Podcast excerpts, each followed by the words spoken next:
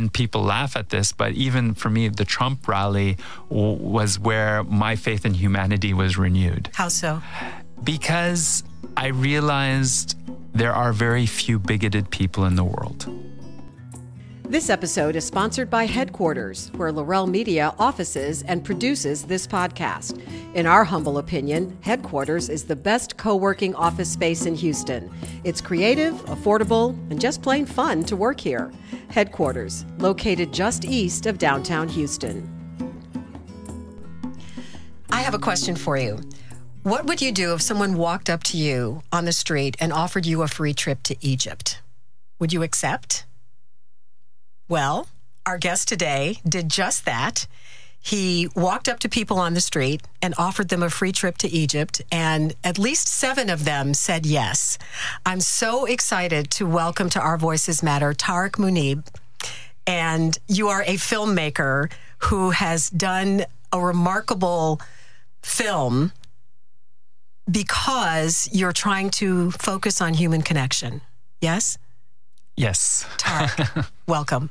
It's a pleasure to be here. Thank it's you. It's a pleasure to have you here. So I've not yet seen the film. I'm going to see it this evening, and I cannot wait. Um, but start by telling our audience what possessed you to do this. Well, it was towards the end of two thousand sixteen, and uh, I was seeing um, a lot of the, the fear and polarity and demonization that was happening in the world, and and looking at it with a lot of horror, like everyone else. And um, I'm I was born in Canada, but I'm living in Switzerland, uh, and my parents are Egyptian. So I was watch I still watch a lot of American news, and I started realizing that I was actually developing a fear of Americans, and that was very bizarre for me as a Canadian to feel, because, uh, you know, I grew up on American television. Uh, I feel at home in America. So so then I, I, I start feeling concern about the world, where it's headed, uh, you know, the conflicts. Um, and I feel myself tense up. I feel myself becoming afraid of, of the world and where it's headed. And then I realize, do I really want to live like that? There must be another way.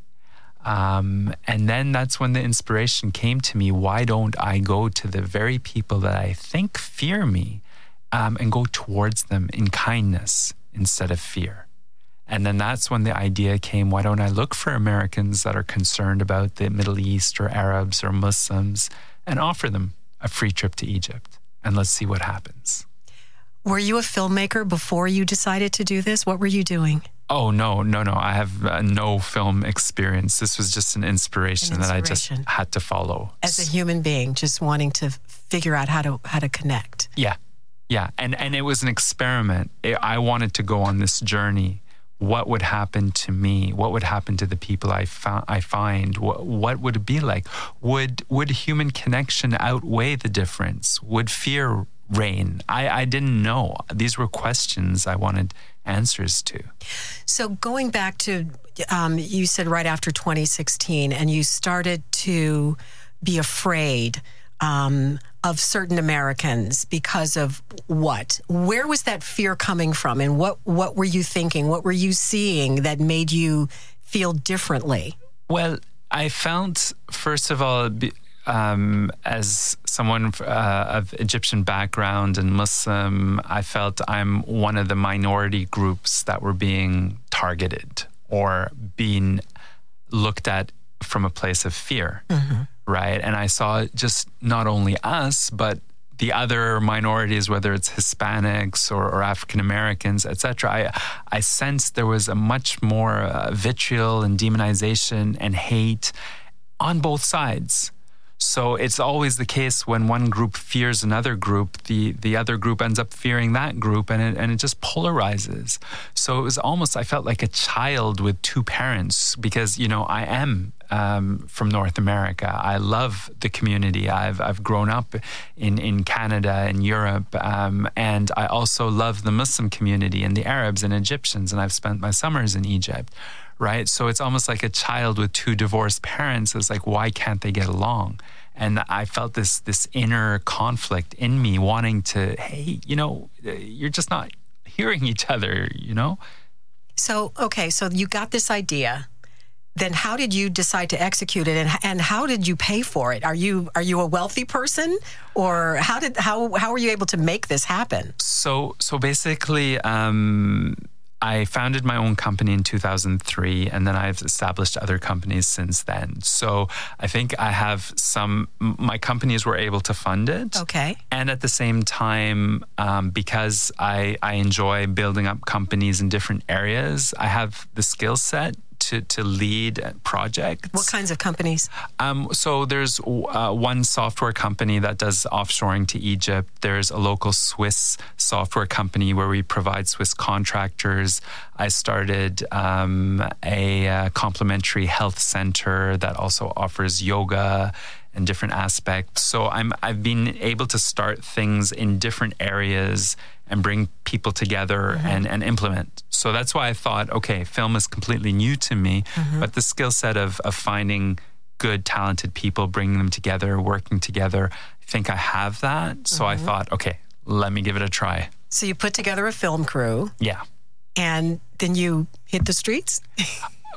almost, almost, almost, almost. So the idea came um, towards the end of twenty sixteen, January twenty seventeen is when I decided I'm going to do this, right? And then I set forth.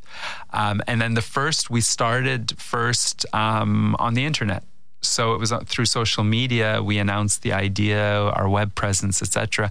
And that was scary because I think we all know this, but um, we have the social media personalities, right? We're very different people. Mm-hmm. And all we got from social media, like ninety percent or ninety-five percent, was just hate.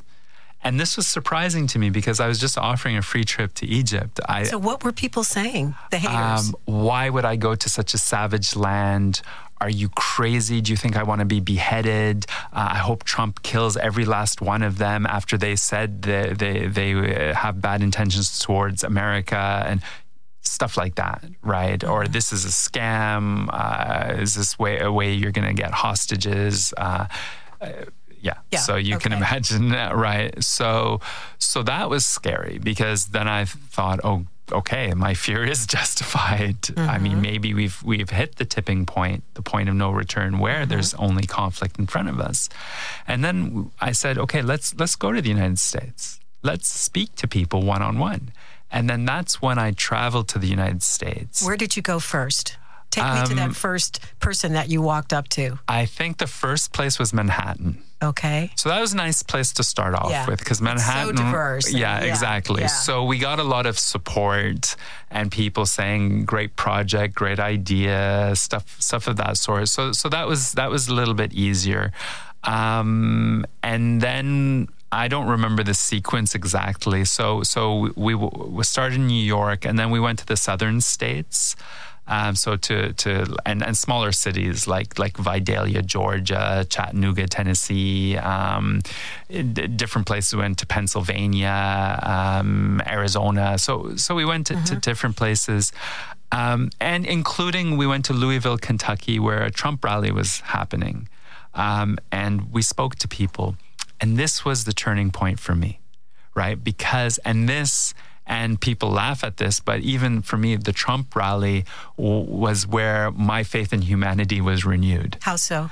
Because I realized there are very few bigoted people in the world. And most, they, they were there, I met them, and there's no access to the bigoted people, right? And you can't have a conversation, right? And they exist, and, and we need to take hard measures against those people. But the vast majority of people are not. Right, they are not right, and um, and this is what I discovered. And even some of the people who might say bigoted things, I didn't feel were bigoted. I felt they were actually kind-hearted and just people who were concerned about their families, right? And there was access to those people.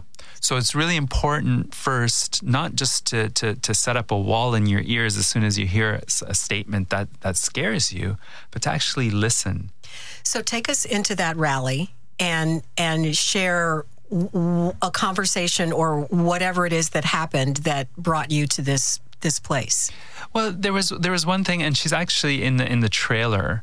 Um, this woman who who who refused to to think about going to Egypt. I didn't feel she was bigoted. I, f- I found she was really a very kind-hearted person, but just through the information she was receiving, really was afraid of this area, right? Mm-hmm. And unfortunately, even though I felt there was a, a connection to get her to, to consider going, that didn't happen. Other people were just horrible, right? There were people saying, you know, we have to kill all the Muslims and, and stuff of that sort. And this is just unacceptable, right? And and these people is, you know, you you don't want to spend any any time with them, because anybody to think, uh, even in jest, you should murder uh, people is it's just it's just it's just disgusting, right? Mm-hmm. So I didn't waste my time with, with those people, and then but talking to other people, like we met we met a, a Marine from from the Trump rally, um, who supported the wall, who supported the Muslim ban, um, said Trump was doing things the right way. There was access to him through conversation. And it was simply because I was listening to him. I offered him my views, and then I offered him a free trip, and he accepted, right? So this is this is the point, is that it's it's not to deny that there's bigoted people there, but it's also to truly listen to, uh, to know who you're actually speaking with and whether there's access. And with Brian, the, the mm-hmm. veteran at the Trump rally, um, the journey that unfolded in Egypt was just amazing. And it wasn't him just learning and meeting Egyptians. It was about the Egyptians and me learning about him, realizing how we have our preconceptions of a Marine that we found at a Trump rally. And he blew those preconceptions out of the water. I was just going to ask you, what what was it that you said or did other than listening, which is key?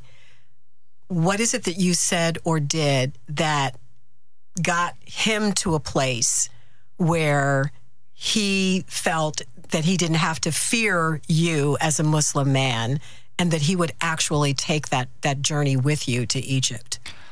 I think fear only comes when we don't see each other, when we don't listen to each other. Mm-hmm. As soon as we're able to to um, see or hear and listen, fear vanishes. So listening is a very active action that allows people to trust. And I think that was the key, is that I didn't judge him for his views. I didn't judge that he was racist for these views. I didn't agree with his views, but I, I just listened to what he said. I offered what I believed, and we both felt there was a connection, and we didn't have to agree. And that made him trust me, I could trust him, and we could find something new. And that's really the, the, the key takeaway for me of this whole film. And the key takeaway that that if we, with this, and Brian wasn't the only one, there's such a diverse group we took to Egypt. If we could get along and connect with such a diverse group, why not the rest of the world? And that's why we're on this mission now. Wow. I so give us a sense of what happened um, when you actually got to Egypt with this group. Now, it's my understanding that there were seven people that you went with, and two of them were together. They were a exactly. couple. Okay. So um, what what had you planned? How did this unfold so that you could provide them a rich enough experience for it to really resonate?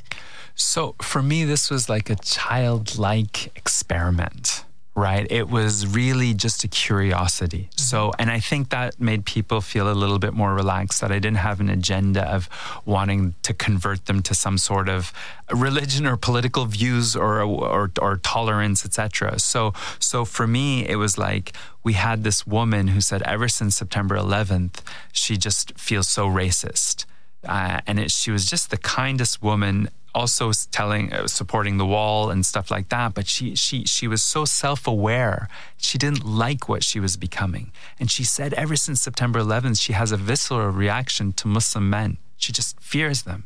So we paired her and her husband up with a young Egyptian Muslim revolutionary man, right? Mm-hmm. So you, that was really just what's going to happen there. So paired them up, meaning they spent most of their time together exactly. in Egypt, right? Okay. Doing things with this doing man, things, yeah. learning about his life. He showed them his life in Egypt. He took them around, and And it was just amazing to see how they connected or didn't. And right, that was really remarkable. Who did you pair the Marine with?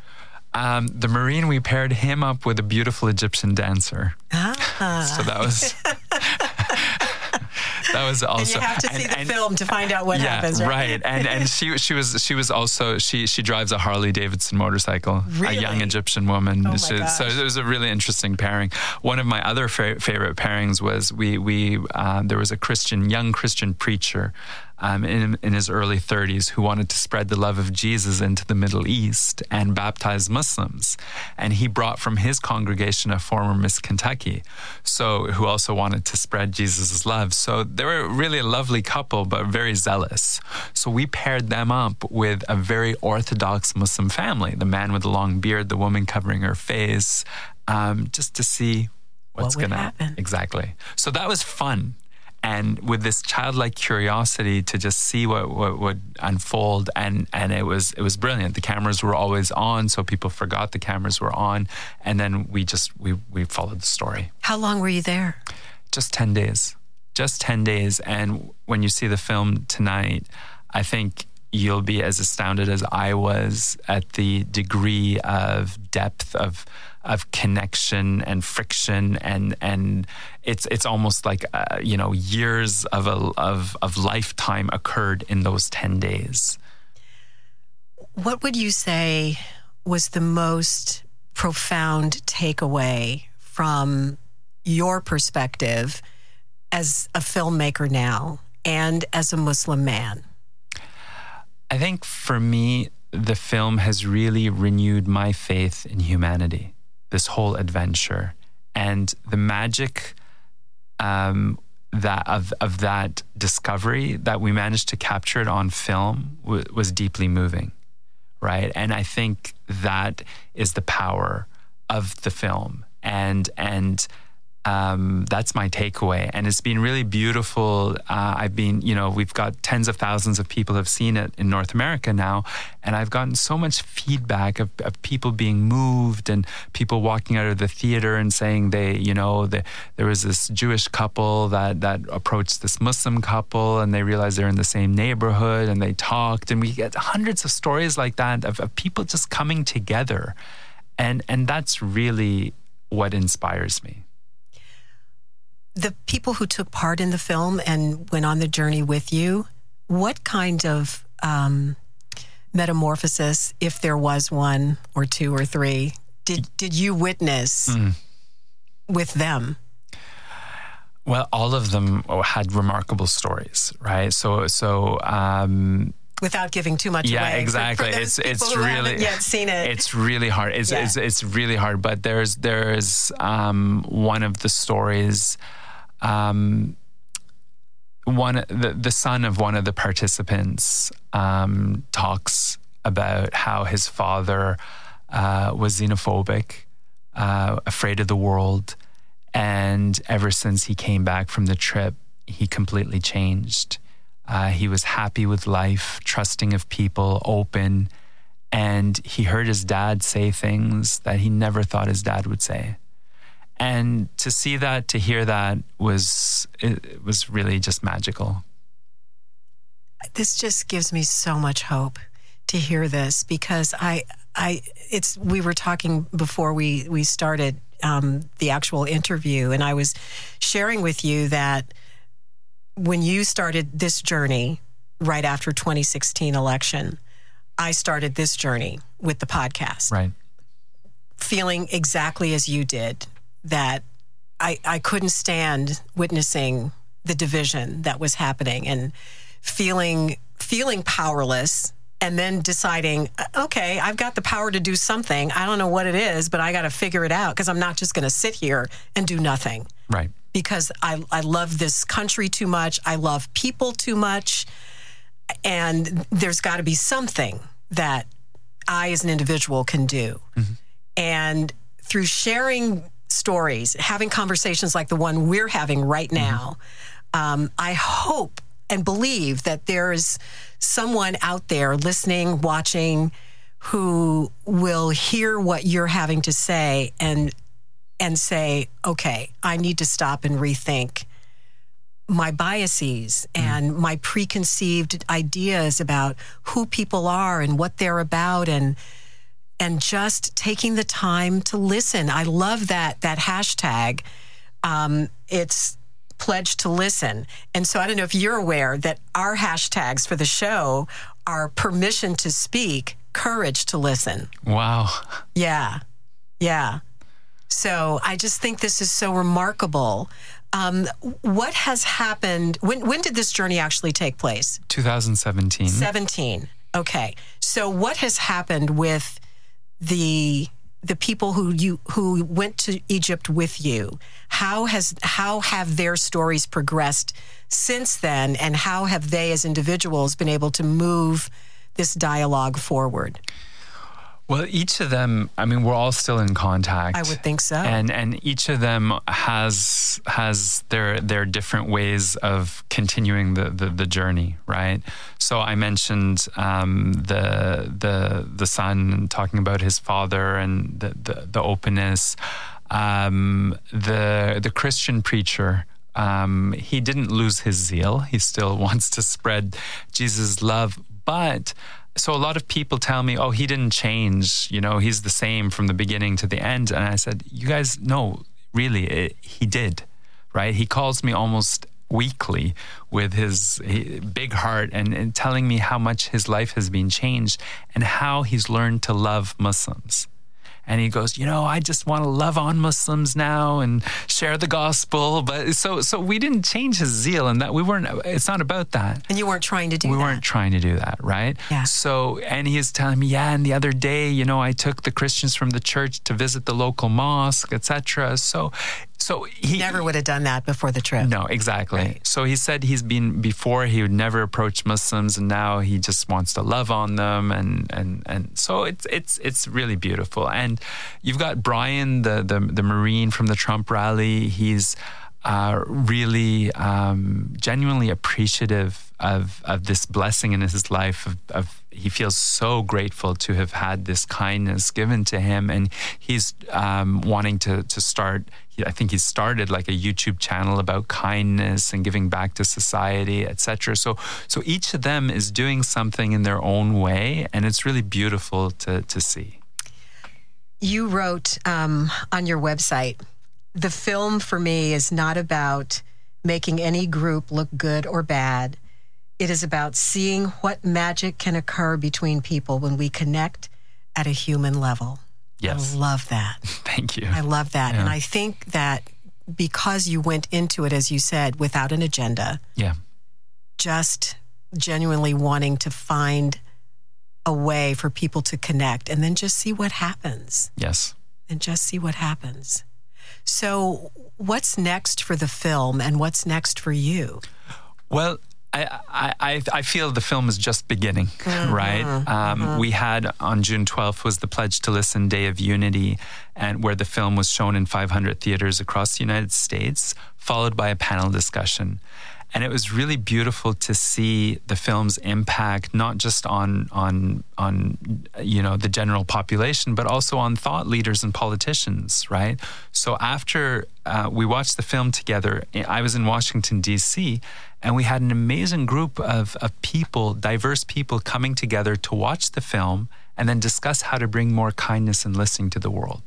And that panel consisted of uh, President Trump's former wife, Marla Maples, Um, a former assistant uh, uh, secretary of state under President Obama, uh, a, an advisor to President Trump, uh, Rabbi Rami Shapiro, Congresswoman Tulsi Gabbard, the presidential Democratic candidate, uh, the Oscar-winning director Peter Farrelly. So all these people coming together to talk about how to bring more listening and kindness to the world.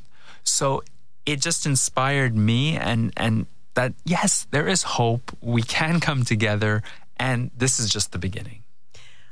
Are you going to continue filmmaking? Are you going to do something else along these lines? Well, my goal and the, the, my passion is the project, and the film was the tool for this project.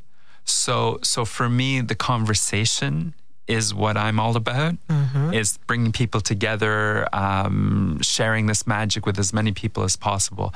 Now, if another film would serve that purpose... Mm-hmm. Then you would do it. Then I'd do it. So I guess then the question is, how do you plan to continue this conversation as part of an overall project? So we're we're reaching out. So we on, on June twelfth, we reached out already to a lot of national organizations, the Charter of Compassion, Millions of Conversations, the, the Listen First Project, et cetera. There's many of them. Mm-hmm. And also in Houston, we're, we're working with organizations. And the idea is that the film is a great conversation starter, mm. but we want the conversation to continue. So we don't have a grassroots organization, but we want to to bring it to community screenings, right? So there's there's a, a group the other day saying, you know, they're the Jewish-Muslim dialogue group. They want to screen it in a synagogue or a mosque together and then continue the conversation. So my plan is to to, you know, spread it to as many community screenings as possible, work with local organizations, so then we can actually, people have uh, tangible things they can do afterwards. Right. So that's what I'm doing now. Um, people can still request their own screenings uh, through the website. They can organize community screenings or just request that a theater plays it. So for people who are, are watching or listening uh, and have not had a chance to see the film, The basically the only way they can is if there's a screening somewhere in their neighborhood or in their community, and if not, they can request one. Exactly. They can request to host one. Exactly. Through through your website. Exactly. Which is? Free Trip To Egypt dot com. Free Trip To Egypt dot com. Okay. Exactly. I love that. I love that. So this month... We're toward the end of September now, has been Pledge to Listen month, right? Yes. So what, what kinds of activities have you had related to that? E- exactly that. So we started with the community screenings. Okay. And okay. and we've been just doing what what, what I said mm-hmm. before. But mm-hmm. it's first, June was Pe- Pledge to Listen Day, and then people wanted more. So, so I don't know, maybe... Yeah, let's let's continue the year. I, I think I think it's just beginning yeah. is what I'm realizing.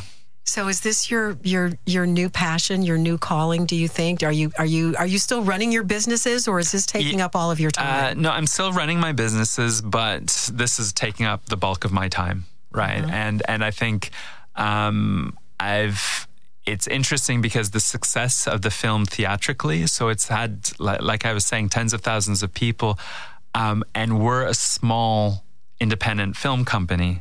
So because it's successful, it's put a new um, pressure on me, because it's made me realize there's actually millions of people out there that would really enjoy and benefit from the film. So I'm struggling with this problem or this responsibility. How can I get it out there to the millions of people who would really enjoy and want to connect this mm-hmm. way?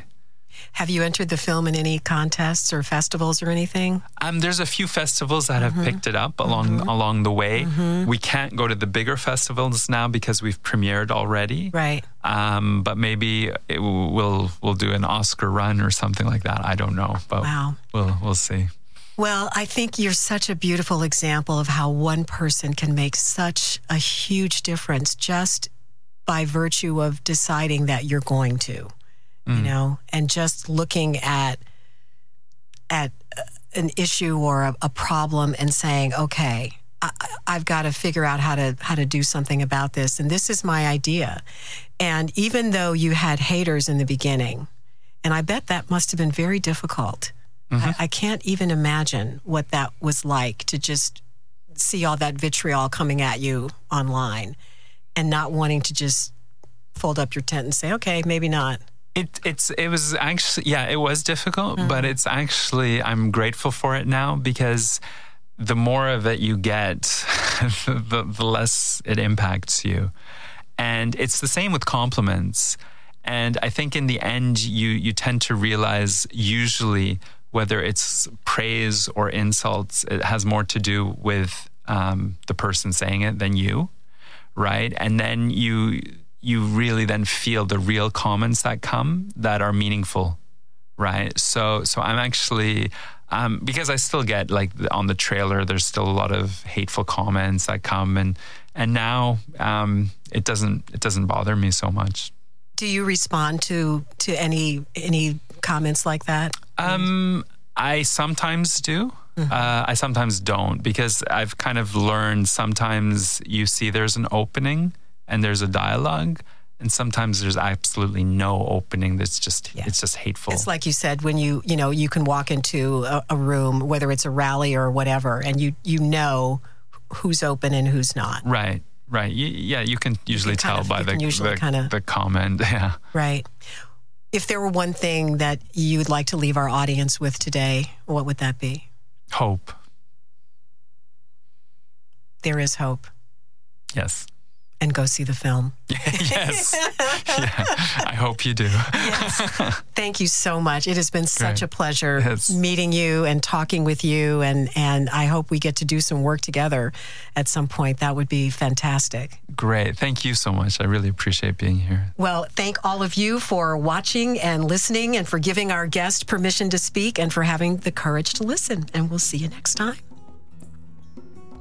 I'm a firm believer that if we can find a way to better understand each other's experiences, we can find a way to accept and respect each other for who we are, even when we don't agree. That's the ultimate goal of this podcast. So with that in mind, what do you want the world to know about your story? How might your story, your truth, provide an important perspective to help bridge our divides? If you'd like to share your story with us for a chance to be featured on the podcast, all you have to do is go to our website, our voices matter podcast dot com, and click on What's Your Story? We can't wait to hear from you, because your voice matters.